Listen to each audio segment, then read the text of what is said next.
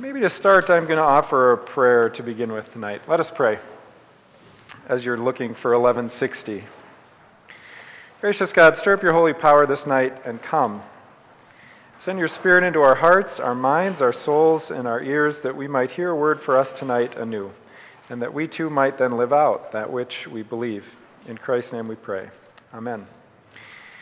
Uh, so, just as a reminder, we are trolling through Luther's small catechism, and uh, we have arrived now at the middle section. Uh, I would argue at the heart of Luther's uh, own confession of faith. Uh, and if you think of uh, there being sort of three chief parts with two additional things added on to the end, you've got the Ten Commandments, the Creed, the Lord's Prayer, and then sacraments and some other stuff at the end.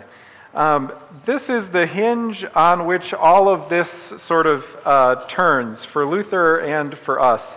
Uh, and just a, a, couple of reminders as we wade into that, some things that are really, really have been super helpful for me. I will say that having the chance to go back and uh, study Luther's Small Catechism again and to be reading more about it this is a tremendously helpful little document uh, for all sorts of reasons, and I've sort of refallen in love with it. I was actually have been reflecting that I never did this in confirmation.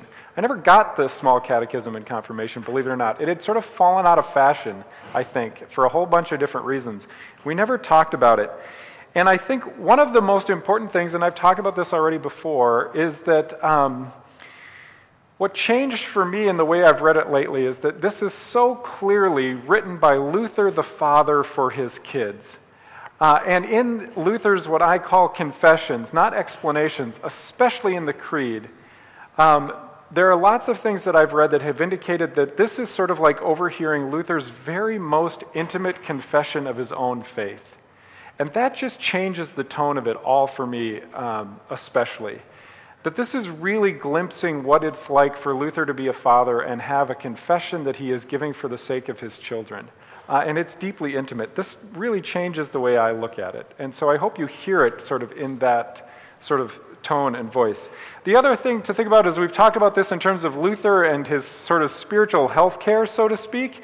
Uh, if the Ten Commandments were the diagnosis, uh, the Creed is the prescription, and the Lord's Prayer and everything that follows is how then we fulfill or get the medicine, so to speak. Uh, so tonight, what we're talking about in Luther's sort of thinking about this in spiritual health care is his diagnosis. Um, and I also want this to be uh, conversational again, so I'm just giving you a little warm up, so make sure that you do have that 1160 at your disposal. We're going to talk about the creed. Now, here's some uh, sort of preemptive things to get you to think about this. I, in some ways, I think creeds have fallen out of favor. Um, there are some churches that don't even do the Apostles' Creed or the Nicene Creed or the Athanasian. They don't do any creeds at all for a whole bunch of reasons. Um, sometimes they will say they're too divisive, meaning that they, you know, sort of put you in or out. Some have said uh, they're too exclusivist. Um, we've even used some different creeds here before. In other words, they make some exclusive claims about God, and, it, and some people feel that it cuts others, uh, cuts some people out. And then other people have said, well, I don't like being forced into saying things that I don't believe. Uh, and in the Creed in particular, often people will get hung up on the virgin birth. It's a pretty normal modern thing that people trip over and say, well, I don't like that, or I don't believe that, so why do I have to say that? So, as we sort of wade into talking about the Creed a little bit, how do you feel about the Creed? What do you think? What is it? Um, how do you feel about it? How do you feel about what it says? What do you think about when you say it on Sunday morning? Give me some feedback, what you think about the creed, or how it just grabs you uh, in general.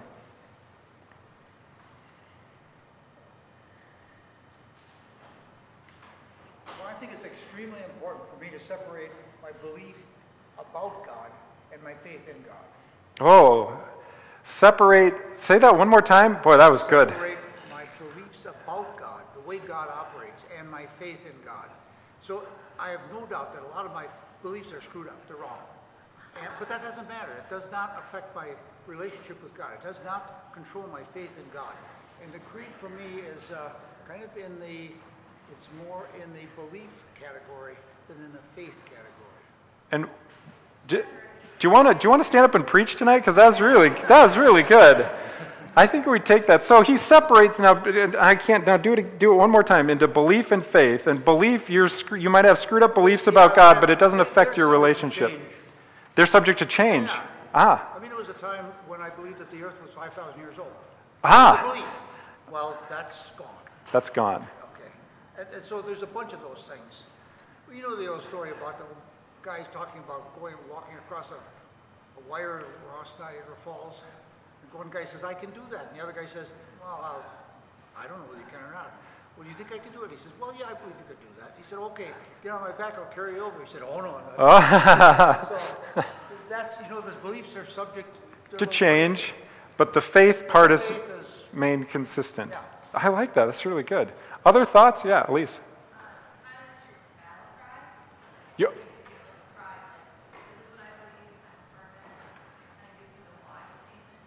Okay, it's like your battle cry. It's like your people. It's your tribe. Sort of like Skull Vikings or something like. I'm sorry, that was. Yeah, yeah. This is who your people are, right? This is. Um, it's sort of identifying who you are and who your people are and what you believe together. Is that kind of what you meant? Yeah, that's good. Other thoughts about what the creed is or how it grabs you, or? Oh, go ahead. Sorry. Um, I, I used to think, and it was part of what I, the way I was taught way back when, was, you know, this is, um, these are the central things that we all hold together. It's that, that tribal thing, you know. Uh, um, this is what defines Christian faith from other things, you know, and it, and there's lots of segments of Christian faith, but all of the ones are that, that take this are at least have this much in common. Um, I've come to view it more as uh, uh, not a statement of doctrine or sets of things that you have to adhere to to be part of the group. This is our story. It's a summary of our story, uh, of, of the story of faith uh, um, and the story about God. So I like it as a summary of, of this is our this is our story, and we take different things from it all the time. And different people take different things from the story all the time. But this is our story. I like that. There's um, uh, in one of the things that I read in uh, one of the little uh, by heart uh, companions to the reading, sort of explains it sort of that way. It calls it a demi glaze, so to speak, right? Which is sort of when you boil something down to something really intense, right? But you would never just like ladle it up. Actually, it has a companion piece, right? It's a it's it's a it's a um, condensation, so to speak, of the biblical story, and explains it in that way, right? Um, yeah, that's good. Um, others? Don't like, like not like the creed. Like you get there and you're like, mm, uh, I don't know. Okay, good. All right. Um, so let's do this. Um, uh, well, I'm just curious. I mean, some people do have visceral reactions to it, right? Um, and um, so I was just curious if anybody did. Let's do this. If you would please go grab. We're gonna. I feel remiss that we haven't read a mu- as much of the small catechism as we should have. So um, find in um, your hymnal or whatever uh, you have available to you. Uh, and I should also say that Luther breaks down the creed into three, ch- three parts. Um, this was one of the mysteries to me, actually, when I started hearing Lutherans actually after seminary, is they would talk about, well, that's in the second article. I was like, the second article of what? Like the newspaper? I, because I had never done this before, so that vernacular seemed weird to me, right? Um, what that means is the second article of the creed. Luther breaks the creed down into three articles the one about God the Creator, the second about Jesus, and the third about the Holy Spirit. Um, that was news to me. um, there are other people in, uh, the, in history of Christianity that have broken down the creed into different, uh, more parts than that. Um, early on, it was actually, early on, Luther didn't buy this at all. There was an, a story that it was actually written in 12 parts, and each of the disciples got a part. Uh, Luther says that's completely bunk and goes with the more traditional three. But anyway, uh, three articles of the Creed. Um, strangely, we're going to start with the end. We're going to start with the third article. Um, and Timothy Wengert, who's been one of my influential persons that I've read while I've been doing this, thinks that this is really the core and most important part of Luther's explanation of the Creed. Um, so, do I have somebody that is willing to read this uh, nice and loud? Um, and then what I'm going to do is I'm going to have you, uh, like I've done lots with Wednesday Bible study, is to get what, what grabs you, what catches your attention, what caught you uh, in hearing Luther's confession. So, I want you to read the Creed, the third article of the Creed, and the little confession itself. Nathan, you want to do that? Go for it. Nice and loud. You can be louder. I know you can. I've heard you. Believe in the Holy Spirit, the Holy Catholic Church, communion of saints, forgiveness of sins, resurrection of the body, and the life everlasting. Amen. What is this? What does this mean? I believe that my own understanding or strength. I cannot believe in Jesus Christ, my Lord, or come to him, but instead, the Holy Spirit has called me through the gospel, enlightened, enlightened me with gifts, made me holy, kept me in true faith. Just as he calls, gathers, enlightens, and makes holy um, the whole Christian church um, on earth, and keeps it with Jesus Christ in the one common true faith. Daily, uh, daily in this Christian, daily in this Christian church, Holy Spirit, um, abundantly forgives sins, mine and uh, those of all believers. On the last day, the Holy Spirit raised me, said, raised me in all the dead, will give to all believers in Christ eternal life. This is certainly true. Round of applause. Good job. Nice job. What grabbed you, uh, especially in Luther's confession? What caught your attention?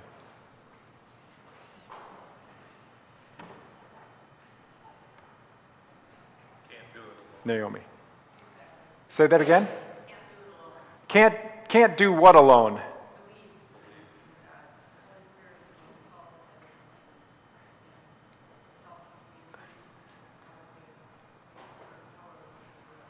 Yeah, why did that strike you? Comforting to know that God is helping you. Oh, that's great. Why did it strike you, Dave? Very similar. Similar. We can't do it by ourselves, but God loves us so much that He's going to send the Spirit to us to help us. To help us. Yeah. Uh, did, it, did this grab anybody else? There, there's another. Um, has anybody ever asked? Um, I, I think maybe this isn't quite as prevalent as maybe it's. I don't know. But has anybody ever come up to you and said, "Have you accepted Jesus as your personal Lord and Savior?" What did you say back? Scott?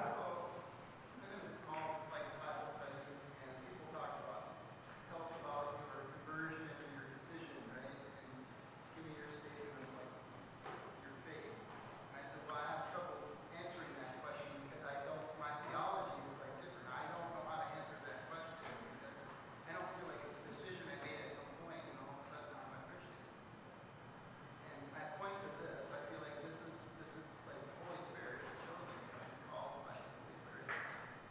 And I'm on a faith journey, right? It's not like some certain point, all of a sudden, like now I'm changed. Yeah. And when you and you, when you explain that to your friends, uh, what's their reaction? They don't say anything. They're like, "That Lutheran Scott, he's a weirdo." It's the same thing if people ask you if you're born again. Yeah, If you're born again, And it's like, I say no, but I am on a faith journey with Jesus Christ. ah, And then it goes quiet. and then it goes quiet. Uh, um, I think a simple way is just say, no, God chose me. You're also good Lutherans. It's good. I'm sorry, Scott. What did you? Born again every day. Luther's, yeah, that's so, so good, right? Luther says, daily remember your baptism, and it's even in here, right? Daily forgive sins, mine, and all those. And so I, I think this is um, a soup. Luther felt like this. You're also good in Lutheran, right? Um, this actually is the thing uh, that was very different in Luther's day. Uh, it would have, uh, to say the way we sort of flatly say your salvation was based on your merit uh, in the Catholic Church isn't quite true. Um, but this was a very different understanding. And Luther uh, even relegates sort of, a lot of times people will say, um, well, can't you accept it or choose it? And Luther would say no, actually, right? Um, the story that I thought about as I was um, doing some more reading this afternoon, I admit I was over at Amy's Cupcake Shop, which where I am from time to time, And um, th- this was so funny that it happened this way because as I was reading this and thinking about this, there's, a, there's somebody new that works there, and it's sad that I know that it's somebody new that works there, but it's somebody new that works there. And her name is Kaylee, and Amy of Amy's Cupcakes has a daughter named Kaylee. And somebody called on the phone and said, Is Kaylee there? And the person who was answering the phone's name, who's new, is Kaylee, and said, um, but, it, but knowing that Amy's daughter was Kaylee and was super skeptical, right? Like, um, hang on a second, right? And then went and got Amy. And there was this whole sort of strange interchange. And Kaylee, the new person, I'm going to tell this badly, handed the phone to Amy, who then went through this whole thing about who is this? Why are you calling? What, what is this in re- Who are you? Right? So here's the funniest thing. So Amy finally works through this and puts the phone like this and goes, to the new person, Kaylee. It's not for the daughter, it's for her. It's Matt. It's the guy who works at um, Herberts and Gerberts. He wants to ask you out. okay? and so she just gets all red in the face, right? Um, and goes, oh, right? And then takes the phone and wanders off into the back. And I, I have no idea if they, she decided to go out with the guy or not. But but um, the, so the, what, the reason that it caught my attention is that um, a couple of different ways that people explain this, right? Um, for Luther, it's highly experiential what happens to you when God suddenly looks at you and says, I love you. It's sort of like you blush. You didn't choose that reaction, right? It just happened to you. It's sort of like what happened to Kaylee today somebody who she met once because she had on her Amy's Cupcake, you know, shop shirt when she went over to go have lunch and her name tag was on there, called to ask her out. Um, it's that sort of startling and surprise um, that we don't actually, it, it happens to you, right? So you get that. So I think it would be handy in this day and age when somebody says, Have you accepted Jesus as your personal Lord and Savior? You could just whip out your um, small catechism and say, Well, actually, no, I believe that by my own strength or understanding, I cannot believe in my Lord or come to him. But instead, the Holy Spirit has called me like he called Kaylee at the store the other day. And um, so it's sort of like that. Um, I think that's uh, super important, and it is really the hinge upon which Lutheran grace uh, is built. Okay? So, strangely, um, it, this is the lens through then which Luther views the whole rest of the creed. Even though he doesn't explicitly say this in this, he does say it elsewhere. That, it's the, that in fact, Luther's experience of God goes backwards. We usually say Father, Son, and Holy Spirit, but in Luther's understanding, it actually goes backwards. It's the Holy Spirit that reveals Jesus, the Son, who then reveals what the heart of God actually looks like. Um, so Luther is experiential, sort of backwards in this way. Um, does that make sense? You get that already. Great. Third article. Let's go to let's go to article number one because I think it's my favorite. So somebody want to read uh, the uh, first part of the creed there, article number one, and then Luther's confession.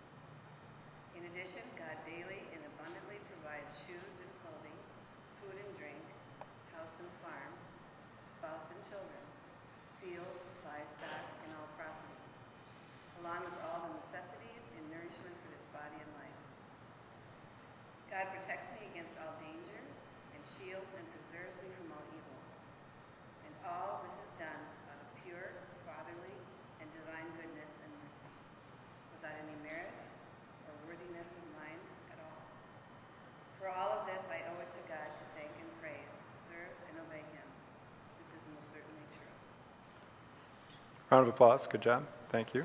Thank you. Well done. What, what grabbed you in here? What caught your attention? Covers everything. Covers everything. What do you mean by that? I mean, every part of your life, God is there for. Every part of your life. Yeah. From clothing to the Everything. It just illustrates how powerful he is. How powerful God is? Yeah. What else grabbed you? Anything else grab you about this one? The last, second last line, that he, God does all of this for us, and all he's asking is that we thank and praise him. Very simple. Mm-hmm. Give thanks, be grateful. Serve and obey. Yeah. In what way? Challenging for who? For you or for them? I have been blessed with many wonderful things. And if there was a time where I felt maybe loved ones have lost their mental faculties, or eyes and ears, or other things like that, and I, I, I might wonder where is God in the protection of those things. Yep. Never mind, and the rest of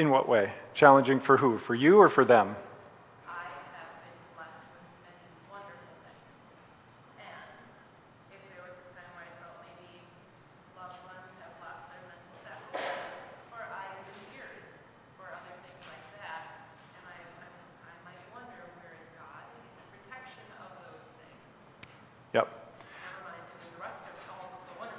are also given, right? Right. Especially for those who might not have them. Right? So, in some ways, that's sort of strange, right? Because we sometimes we even experience our blessing as sort of not blessing in that regards, right? Um, one of the things that's handy to know, I think, for this one um, is that it's not that Luther didn't know suffering and didn't know pain and um, didn't know heartache. Um, Luther, um, I don't remember how many kids and Luther and Katie have. Do you remember? It's a lot. Many. And they didn't all live. And they didn't all live. In fact, two of them died quite young. One of them dies in childbirth, um, or uh, when as a child, as a baby. And Luther is just torn apart. Um, some of his most intimate and, um, I would say, beautifully faithful writings are about the death of his children. He has also has a teenager who gets sick and dies. Um, and it just breaks Luther's heart. Um, and he talks about um, entrusting his daughter to God's care. Um, and so he certainly knows heartache. Um, so, one of the things that's helpful for me in thinking about this is that this is actually like Luther's sort of like gratitudes, right? Like if we sat down, and what's interesting about it is that um, Luther had all of these things, and he knows that not everybody in his day has these things. What's also interesting to know is I think it's pretty clear that Luther knows he has these things not because he did anything, but actually because his wife Katie did most of this. If it wasn't for Katie, Luther probably would have died a million times over. I mean, he was that kind of absent minded, always thinking about what was happening, and did not manage their property and estate. Katie did it all. And so when he's, this list uh, is sort of all of the things that he knows he has, and I like to sort of think of it as him knowing he has it, not because of anything that he's done, but actually because of what Katie has done. Um, and in the large catechism, he actually goes on and talks about even more things. Luther is a little OCD, right? If we remember that he couldn't stop confessing because he felt like he couldn't get all of his sins out, after he realizes that God is loving him, he turns it around almost to the point where he can't stop his list. Like, shirt and shoes and hat and tie and coat and uh, a shovel. I mean, he can't stop, right? And the people who made them, right? And then the people who made them. And um, yeah, it's almost like he can't stop, stop himself, right? That sort of overwhelming sense of gratitude. There's another part of this that Luther also finds enormously terrifying. Um, because we so often like to be, and this is, I think, a sickness of ours all the time, we like to be independent. Luther says it's a little bit of a terrifying thought to think that God made you. Um, because of the abuse to which we abuse all our freedoms. Um, and Luther will say things almost in the, in the way that you did, Sarah, with an overabundance of things, that we actually don't turn around and use them for our neighbor, but we often find ourselves being exceptionally selfish. So, in some ways, when Luther, uh, at this point, right, which is why we have to run all the way back to the third article, right, I believe I cannot by my own understanding or strength, Luther actually finds the idea that he was created and all that he has is a gift in some of the same way that you do is almost terrifying, right? Um, in the large catechism, he says that. If, if we really truly believed this, we would be both terrified and humiliated with the way we treat what we actually have.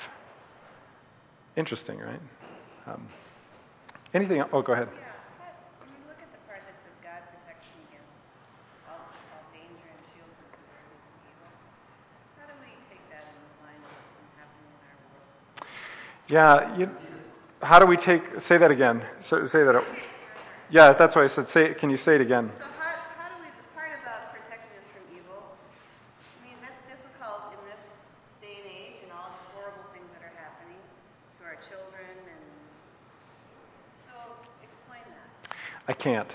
And Luther doesn't either. Um, that is one of the strange things about the small catechism is that Luther does not have uh, an explanation or a theology or a theory of evil.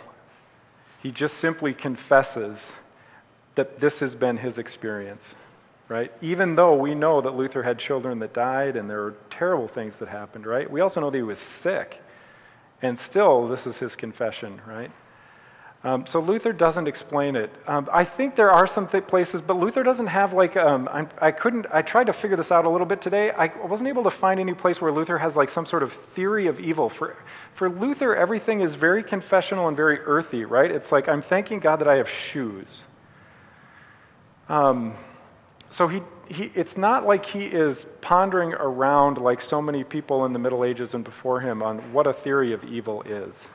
He, he sort of leaves that, I don't know. He's like, this is what God is doing for me protecting me, loving me, caring for me, giving me shoes, giving me clothes. Um, it's just very confessional. So it is a little, it, for us who often want an explanation of evil, Luther in the Small Catechism doesn't give us one. Unless somebody else knows something that I don't know. Well, it, the only thing I'd say, it, Luther always talks about sin, death, and the devil together. Yeah. Okay? And he, he takes the devil pretty seriously in a way Yeah. that makes moderns uncomfortable. Yeah. You know? And so there's a part of that that he sort of recognizes that evil is a thing out there, and he sees it as a very active thing, being attacked uh, all the time, constantly.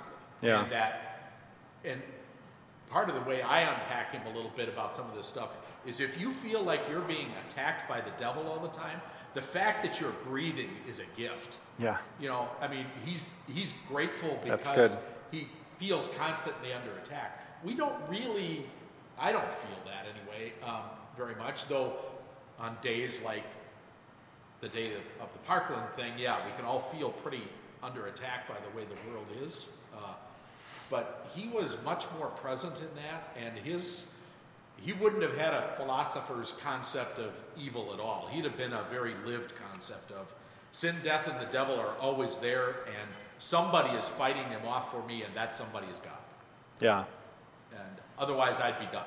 Yeah, That's that's good. Where he comes to. Yeah, I think that's good. Let's do the last. This this might. Um, I don't know if this will help or not, but this will give us a little um, another uh, taste of Luther not being particularly interested in theory but practicality. Let's read the second uh, article and uh, Luther's confession. Somebody want to read that for me, nice and loud? Anyone? Bueller. Go for it. I believe in Jesus Christ, God's only Son, our Lord, who was conceived by the Holy Spirit, born of the Virgin Mary, suffered under Pontius Pilate, was crucified, died, and was buried. He descended into death. On the third day he rose again. He ascended into heaven. He is seated at the right hand of the Father, and he will come to judge the living and the dead. I believe that Jesus Christ, true God, begotten of the Father in eternity, and also a true human being, born of the Virgin Mary, is my Lord. He has redeemed me, a lost and condemned human being. He has purchased and freed me from all sins, from death, and from the power of the devil. Not with gold or silver, but with his holy, precious blood, and with his innocent suffering and death. He has done all this in order that I may belong to him, live under him in his kingdom, and serve him in eternal righteousness, innocence, and blessedness. Just as he is risen from the dead and lives and rules eternally. This is most certainly true. How's that grab you? What grabbed you?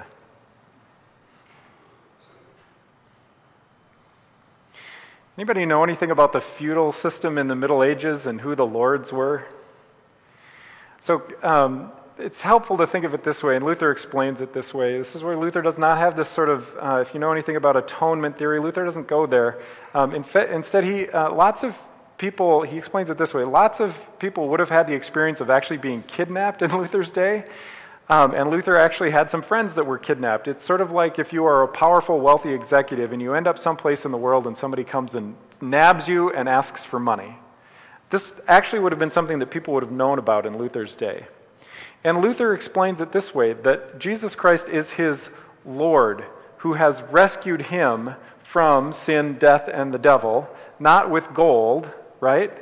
Uh, but by coming to get him through Jesus. That Luther was the one who was kidnapped and has been redeemed by his Lord who has come to get him. Uh, so that's how Luther understands what Jesus has done. Uh, that Jesus has paid the ransom for you as somebody who was kidnapped by sin, death, and the devil. and so then what Luther says is that's actually who my Lord is. We don't, we don't have lords, right? We like to think of ourselves as being free and independent. Um, we, also, we, we also like to think of ourselves as having sort of free will and reason. And Luther says those are good things. It's just that they don't choose God, God chooses you. And those things, that sort of reason and free will, is to be employed for the sake of your neighbor and taking care of the world. But it's God that ransoms you, that comes and gets you as a kidnapped person, and then becomes your Lord as a result of doing that. I like that, right? Because I think Lord and kingship are sort of distant from us, right? But if I think about it in terms of kidnapping, um, so that now I can live in that kingdom where the Lord is good and saves kidnapped people. I like that. Um, all right. Anything else about that that struck you? I just like that one. All right, that's probably enough for tonight. It's been 20 minutes. Uh, let's, uh, let's end with um, why don't we read together, actually, as our ending? Let's read Luther's Confession of the Third Article. So, everybody grab it, and that will be our close. Here we go. I believe that by my own understanding or strength, I cannot believe in Jesus Christ my Lord or come to him. But instead, the Holy Spirit has called me through the gospel, enlightened me with his gifts, made me holy, and kept me in the true faith, just as he calls, gathers, enlightens, and makes holy the whole Christian church on earth, and keeps it with Jesus Christ in the one common true faith. Daily in this Christian church, the Holy Spirit abundantly forgives all sins, mine and those of all believers. On the last day, the Holy Spirit will raise me and all the dead, and will give to me and all believers in Christ eternal life. This is most certainly true. And uh, just as we do these uh, two hymns, uh, we're going to sing 460 first, and it's kind of an odd hymn. Some of it may be familiar as a communion hymn. It's a little bit of an odd tune. However, the reason I picked it is that um, this is somebody who, the, the author of this hymn actually was somebody who was Lutheran, and without knowing it, uh, probably in part because they were steeped in Luther's understanding of the creed, the last line actually is Father, Son, Holy Spirit, and it's reversed. Uh, and Timothy Wengert makes the argument that this guy sort of picked up on Luther's understanding that the Holy Spirit is what drives the whole thing, and that's why it's the last line of the communion hymn, which I thought was sort of interesting. So we'll sing 460, which is hard to sing, and then we'll do two verses of Spirit of Gentleness.